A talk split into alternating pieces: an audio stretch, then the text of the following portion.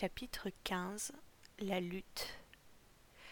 Le Datura lisait le cœur de Jonas.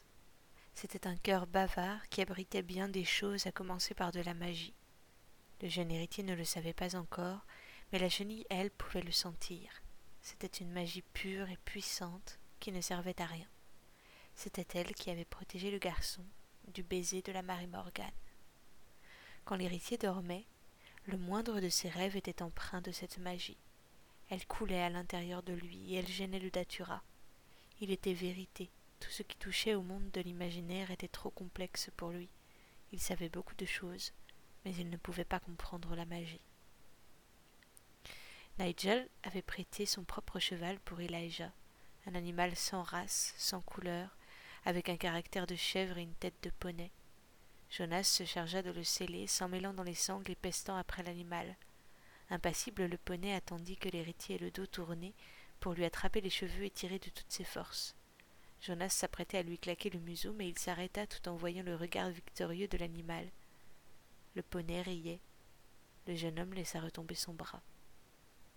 Jonas serra la croupière du poney tout en se répétant le plan décidé par Nicolas.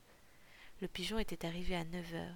Austin les invitait à les rejoindre au pas pour que les chevaux ne se fatiguent pas. Ils mettraient plus d'une journée complète à cette allure, et à leur arrivée, ils se sépareraient. Nicolas était le plus habitué à ce genre de situation. Il était fort pour deux, et resterait donc seul pour fouiller les écuries, et s'assurer qu'Elaïja n'y était pas.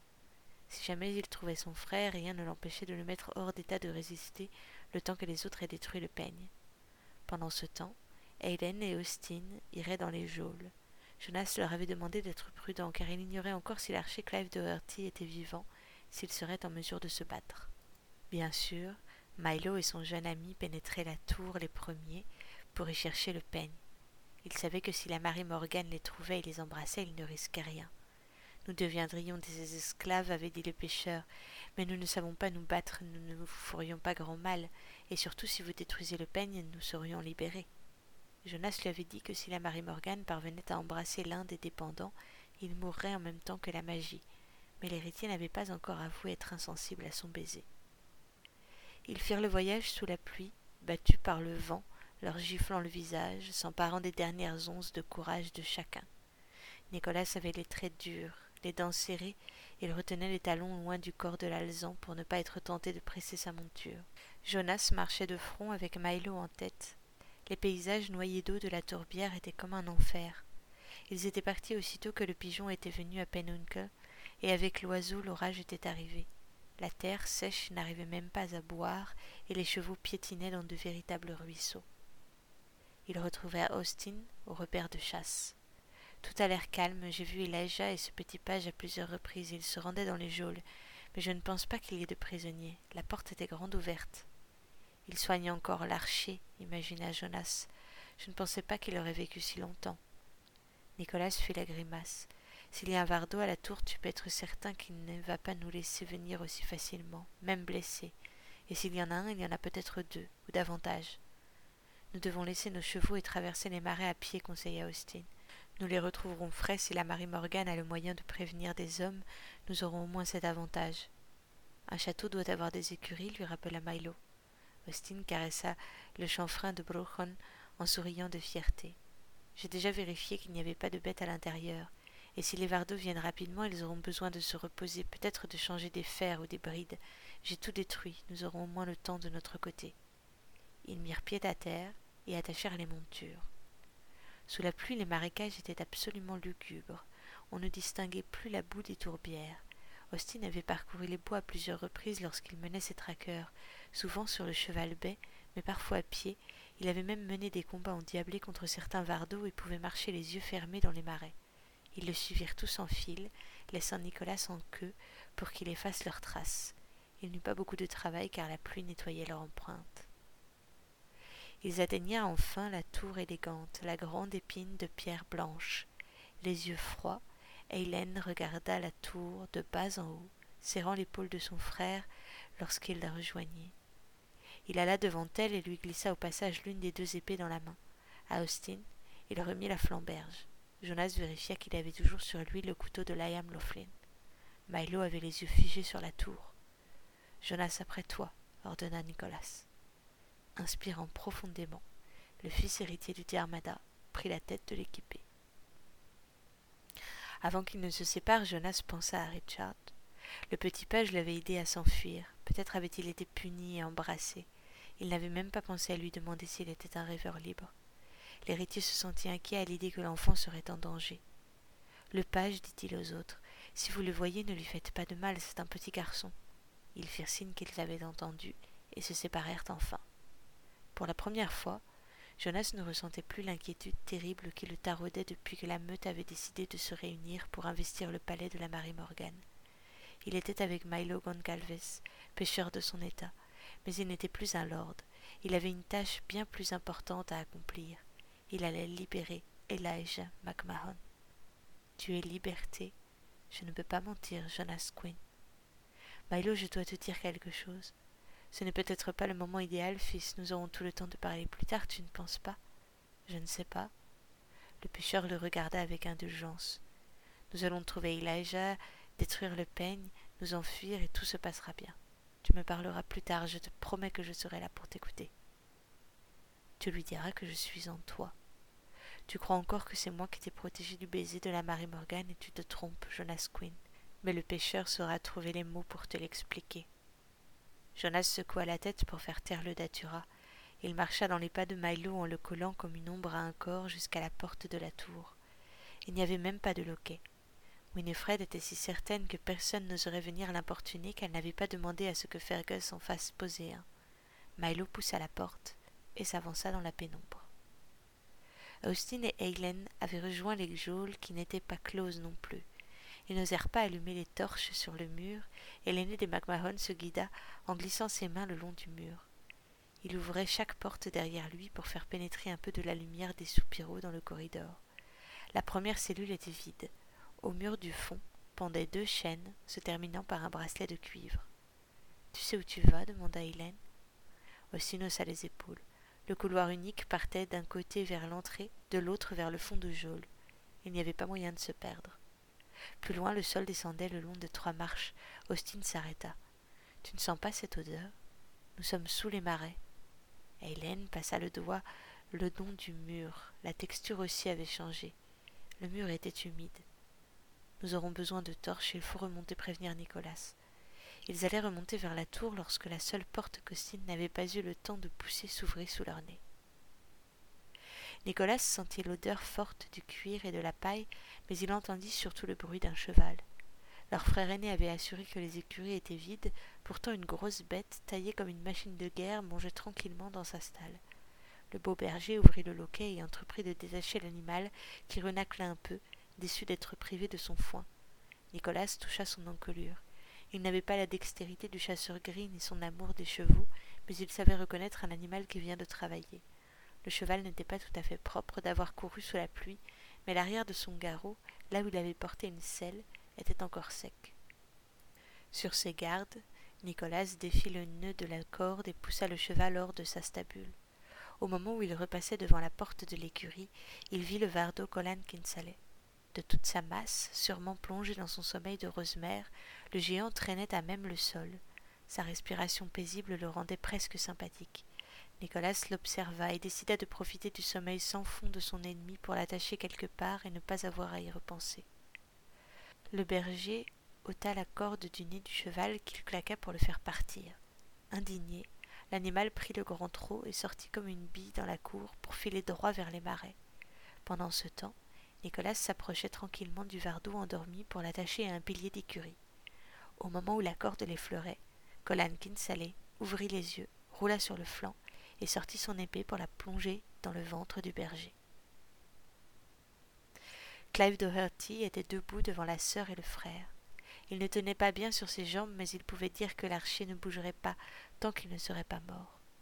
Mal assuré mais déterminé, Clive tenait son arc et pointait une flèche entre les 2 Magmaron. Richard attendait dans la cellule sans oser respirer. D'un même mouvement, Hélène et Austin tendirent le bras sur le côté pour éloigner leur arme et montrer qu'ils n'avaient pas l'intention de s'en servir, mais la flèche ne bougea pas. « Richard, » ordonna Clive, « sortez et allez prévenir votre maîtresse que nous avons des visiteurs, maintenant. » Le petit page se glissa entre la porte et l'archer pour ne pas se retrouver dans le chemin de la flèche et partit sans demander son reste. Arrivé à la porte de l'entrée du souterrain, il eut tout de même l'idée de pousser la grille et de la refermer. Ainsi, même si l'archer devait être tué, les frères et sœurs ne pourraient pas s'enfuir. Il courut jusqu'à la tour sans s'arrêter. La pluie dense l'empêchait de voir où il mettait les pieds, mais il connaissait très bien son chemin. En passant devant les écuries, il vit que deux hommes s'y battaient. Richard reconnut la silhouette du géant Colan Kinsale, qui tenait en main une épée et la jetait de toutes ses forces sur son adversaire. Richard crut que la lame allait trancher l'autre en deux par le ventre, mais l'inconnu sauta et esquiva le coup tout en trouvant de quoi porter le sien. Colan reçut le plat de la clado en plein dans l'épaule et rugit. À cet instant, Richard se souvint qu'il devait prévenir la Marie-Morgane et se remit à courir. L'archer fit signe à ses prisonniers d'entrer dans une cellule. Clive savait qu'il ne pourrait pas les tenir en respect longtemps. Sans sa blessure, il aurait été assez vif pour les tuer coup sur coup, mais il était trop faible. Le temps qu'il sorte une seconde flèche, celui des MacMahon qu'il n'aurait pas tué bondirait pour lui trancher la gorge. Il préféra les enfermer quelque part où il n'aurait pas besoin de les surveiller pour venir en aide à la Marie-Morgane. Austin et sa sœur se parlèrent sans un mot, d'un simple regard. Hélène entra la première dans la geôle, mais Austin ne la suivit pas. Dès qu'elle fut à l'intérieur, il s'arrêta, forçant Clive à reporter son attention sur lui. « Nous sommes avec Jonas Quinn, » dit Austin d'un ton apaisant. « Je sais que vous l'avez aidé à s'enfuir, il nous a tout raconté. Vous ne pouvez pas nous tuer maintenant ?» Pour lui prouver que si, Clive tendit un peu plus encore la corde de l'arc. « Je fais une différence très nette entre laisser un prisonnier s'enfuir lorsque je ne peux pas le poursuivre et laisser des hommes armés pénétrer la tour blanche pour s'en prendre à ma châtelaine. Entrez maintenant. » « Vous ne voulez pas faire une telle chose, murmura Austin. Je suis certain que la Marie-Morgane voudrait me voir vivant. Il y a longtemps qu'elle attend ma venue. » Clive Doherty hésita. Il lui avait semblé reconnaître les yeux d'un gris inimitable de son nouveau prisonnier, mais il n'était sûr de rien. Il baissa la garde, juste le temps de la moitié d'une seconde. C'était assez pour Hélène. Elle poussa violemment la porte de la cellule. Surpris, Clive Doherty tira à l'endroit précis où se trouvait Austin, mais la flèche alla se ficher dans le bois de la porte qui s'était rabattue devant son nez. Il trouva une seconde flèche, trop tard. Austin avait plongé pour ramasser son épée et lui envoya un coup en pleine tête avec le manche. S'écroulant dans le couloir, Clive perdit connaissance. « Viens m'aider à le porter, » demanda Austin. Ils remirent l'archer dans sa cellule, mais en prenant soin de verrouiller la porte derrière eux. Ils ne savaient pas qu'à leur tour, ils trouveraient la grille close lorsqu'ils atteindraient l'entrée du souterrain.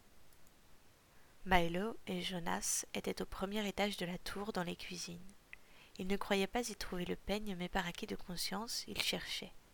Jusqu'à présent, ils pensaient avoir eu de la chance, car rien ne bougeait. Dans le tumulte de la pluie, ils n'avaient pas entendu le cri terrible poussé par Colan lorsque Nicolas l'avait blessé.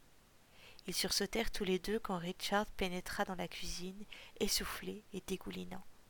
Le page eut un instant d'arrêt devant le pêcheur, puis il reconnut Jonas. « Vous n'auriez pas dû revenir, » dit le page dans un filet de voix. « Je vous avais dit de vous enfuir. »« Je suis venu aider mon ami, » répondit le fils du Diarmada. Les yeux du page s'assombrirent. « Ce sont vos amis aussi, en bas, dans la tour ?» Jonas et Milo se regardèrent. L'angoisse remonta vers l'héritier qui hocha péniblement la tête. « Colan Kinsale est arrivé tout à l'heure, et il a trouvé un homme dans les écuries, ils sont en train de se battre. » Mais le plus fort, c'est lui. Et Clive a attrapé les deux qui étaient dans les geôles.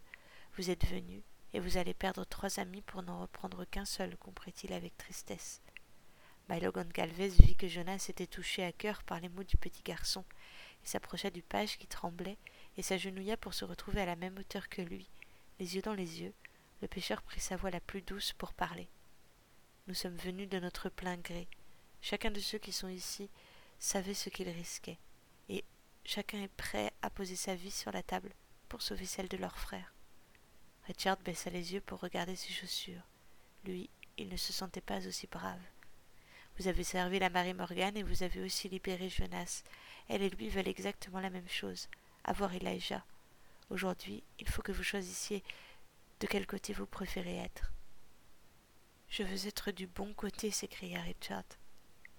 Il n'y a pas de bon côté.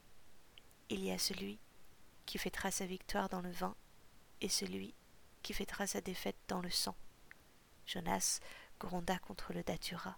Ils étaient du bon côté, avec les MacMahon, puisqu'ils avaient délivré un homme qui obéissait contre sa volonté et détruire une créature qui avait fait du mal autour d'elle. Je suis vérité, tu ne dois pas te mettre en colère contre ce que je dis, car ce que je dis est vrai. L'enfant veut choisir la justice, et il ne la trouvera pas. En choisissant l'un, il va trahir l'autre. Je suis vérité. Voilà ce qui lui fait peur. » Hélène et Austin trouvèrent la porte du souterrain fermée.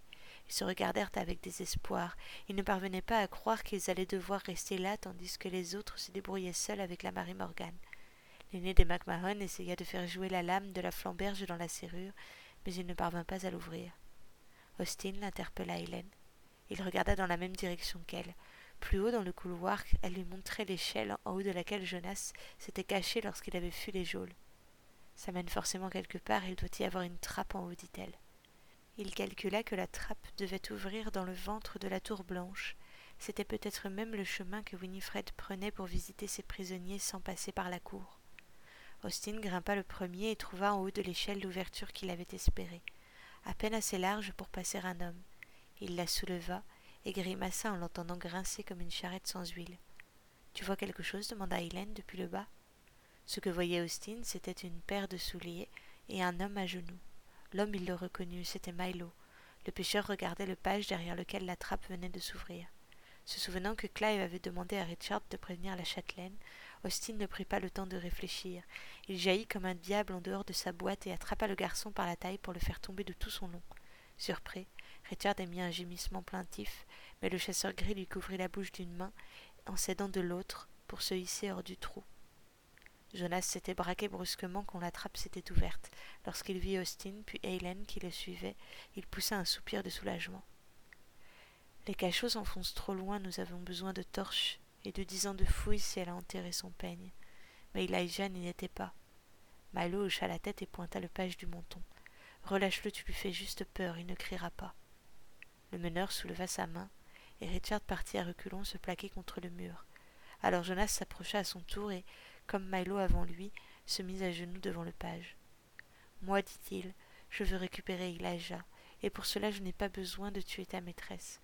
Je vais juste faire disparaître sa magie, et ensuite je m'en irai, tu n'entendras plus jamais parler de moi. Tiens. » Jonas tendit son couteau au page. « Tu me l'as donné, je te le rends, parce que je n'en aurais pas besoin. Avec ça, tu pourras choisir de quel côté tu crois que se trouve la justice. » Richard regarda le couteau de berger avec reconnaissance. Nicolas avait encore du souffle, mais il ne savait pas comment venir à bout de Colan. Les deux étaient de bons guerriers, le Vardo avait une force brute de taureau. Il ne réfléchissait pas à jeter ses coups au hasard, il était assez facile de les esquiver, mais pas toujours de les contrer. Aucune blessure, aucune coupure ne semblait faire flancher Colan. Quand Nicolas parvenait à le toucher, le géant criait mais revenait à la charge, indifférent à la douleur. Et surtout, il était inépuisable. Le berger avait tenté d'enseigner à Jonas à toujours maîtriser son arme pour ne pas perdre son énergie trop vite, et le peu de personnes avec qui il s'était déjà battu avaient très vite capitulé. Mais Colan Kinsale était différent. Le berger le regardait sans savoir par quel bout le prendre. Il avait tenté par tous les moyens de le déséquilibrer, car une masse comme le Vardo aurait eu du mal à se relever, mais rien n'y faisait. Comme un loup, Nicolas plongeait et s'échappait aussitôt, mordant à petites touches dans le cuir épais de Colan. « Insecte !» cria le Vardo. Il leva l'épée au-dessus de son crâne vide, laissant tout l'avant de son corps à découvert. Profitant de la chance, Nicolas recula son coude et tendit son arme pour la lui mettre dans le ventre. Mais Colan abattit son épée au même instant. Elle frappa à quelques centimètres des doigts de Nicolas qui lâcha la clado. Il n'eut pas le temps de prendre son couteau, l'autre était déjà revenu et avait la lame de son épée sur la gorge. Dans la seconde, Nicolas sut que Colan allait le tuer. Il se demanda si sa sœur, qui savait toujours tout pour lui, ressentirait aussi sa mort. Le coup vint. La lame pénétra sèchement la chair de Colan, qui eut un soubresaut de surprise. Il releva son épée pour frapper derrière lui, mais il ne rencontra que le vide. Alors qu'il basculait sur le côté, le Vardo relâcha son étreinte, et Nicolas se releva d'un bond pour récupérer son arme. Il ne s'en servit pas, car Colan Kinsale était déjà mort. Il avait de planter dans la nuque un couteau de berger, aux manches gravées, du nom de Loughlin. Derrière lui, Richard venait de choisir son camp. Hélène avait laissé filer le page à regret avec son couteau. Elle grogna. « Jonas Quinn, tu es trop tendre. » Mais Milo était heureux que le jeune héritier n'ait pas fait de mal au petit garçon. À présent, ils étaient tous les quatre dans la cuisine, et il ne manquait plus que Nicolas qui tardait un peu à revenir. Ils étaient certains, et Hélène surtout, qu'il rencontrerait des difficultés dans les écuries. « Je vais aller le chercher, décida-t-elle. Il a peut-être trouvé Elijah qui lui donne du fil à retordre. » « Non, trancha Austin, j'y vais. Je connais les écuries, j'y ai passé quelques heures, je saurais mieux aider Nicolas. Montez jusqu'à la chambre de la Marie-Morgane pour prendre ce peigne et qu'on en finisse. » Milo poussa Austin vers la trappe et sa sœur vers l'escalier. Jonas les suivit et ils grimpèrent à pas de loup les marches de la tour. Alors qu'ils arrivaient au palier, Jonas s'arrêta. Les deux autres ne remarquèrent rien et continuèrent jusqu'à l'étage. La chambre de la Marie-Morgane était vide. C'était une pièce triste et froide, comme la châtelaine. Hélène s'approcha machinalement de la coiffeuse tandis que Milo ouvrait les tiroirs. Un bruit les fit sursauter. Hélène leva les yeux. Dans le miroir de la coiffeuse, elle vit, droit contre le linteau de la porte, Elijah. Elle se retourna dans un fouillis de cheveux, un sourire immense aux lèvres, mais Elijah ne riait pas. Hélène stoppa net lorsqu'elle vit les yeux blancs, insensibles de son frère. Milo se redressa lentement et à reculons vint se placer devant elle. Elle le repoussa et s'avança droit vers son frère. « Elijah, nous sommes venus t'aider à t'enfuir. » Elle n'avait pas fini sa phrase qu'Elijah l'envoya d'une claque sonore basculer contre le mur. Elle hurla plus de surprise que de douleur. Milo allait la relever lorsqu'Elijah sortit un poignard qu'il pointa contre la gorge du pêcheur. Sans perdre son sang-froid, Milo regarda le pauvre Magmaron avec douceur. « Qu'est-il arrivé à ta joue, mon garçon ?» Elijah fronça les sourcils. Loin, au plus profond de sa dévotion irrationnelle à la Marie-Morgane, il subsistait encore un peu de lui-même, et la voix de Milo lui parut vaguement familière. Il effleura sa joue, sentant sous ses doigts la longue cicatrice de la blessure qu'il s'était infligée quand elle le lui avait ordonnée. « Nous allons t'aider, » assura le pêcheur aussi calmement qu'il le pouvait. « Nous allons te sortir de là. » Le couteau sur sa gorge n'avait pas bougé. Hélène comprit qu'Elaïja allait frapper et se jeta dans les pieds de son petit frère, les poings dehors. Il tomba à la renverse, attrapa sa sœur par la hanche et dirigea le couteau vers elle. Milo se retourna vers la porte en espérant voir apparaître Jonas, mais le garçon n'était nulle part. Repoussant l'amoureux fou, Hélène tenta maladroitement de le frapper du plat de sa lame pour ne pas le blesser. Elijah, lui, n'hésitait pas. Le pêcheur s'approcha pour venir en aide à la jumelle désemparée. Lorsque Milo passa près de lui, le jeune homme le faucha d'un coup de poignard dans les côtes. Hurlant de douleur, Milo se recroquevilla. Elijah frappa d'un retour de bras dans le visage de sa sœur. Nicolas avait retrouvé Austin dans la cour. Ils entrèrent ensemble dans la tour et partirent droit vers la chambre. Mais à mi-chemin des escaliers, alors qu'ils entendaient les cris d'Hélène et de Milo à l'étage, ils trouvèrent Jonas arrêté devant une porte. Autour de lui, le temps s'était arrêté. L'héritier ne voyait pas vraiment la porte ni les murs. Il ne vit pas non plus les frères qui s'approchaient de lui. « Qu'est-ce que tu attends ?» demanda Austin en lui prenant l'épaule. Jonas n'attendait rien. Il écoutait. Derrière la porte, un feu ronflait dans une cheminée. Il savait que c'était là qu'il aurait à détruire le peigne. Derrière la porte, la Marie-Morgane respirait et patientait en sachant qu'ils allaient venir. Jonas savait que c'était là qu'elle se trouvait. Mais surtout, derrière la porte, pourtant épaisse comme un chêne et tout à fait close, il entendait la magie qui l'appelait et le touchait tout au fond de lui. Dans la chambre, il n'allait rien trouver, car le peigne d'or n'y était pas. La Marie-Morgane l'avait pris avec elle, à l'endroit où elle avait décidé de mourir. Alors, il poussa la porte.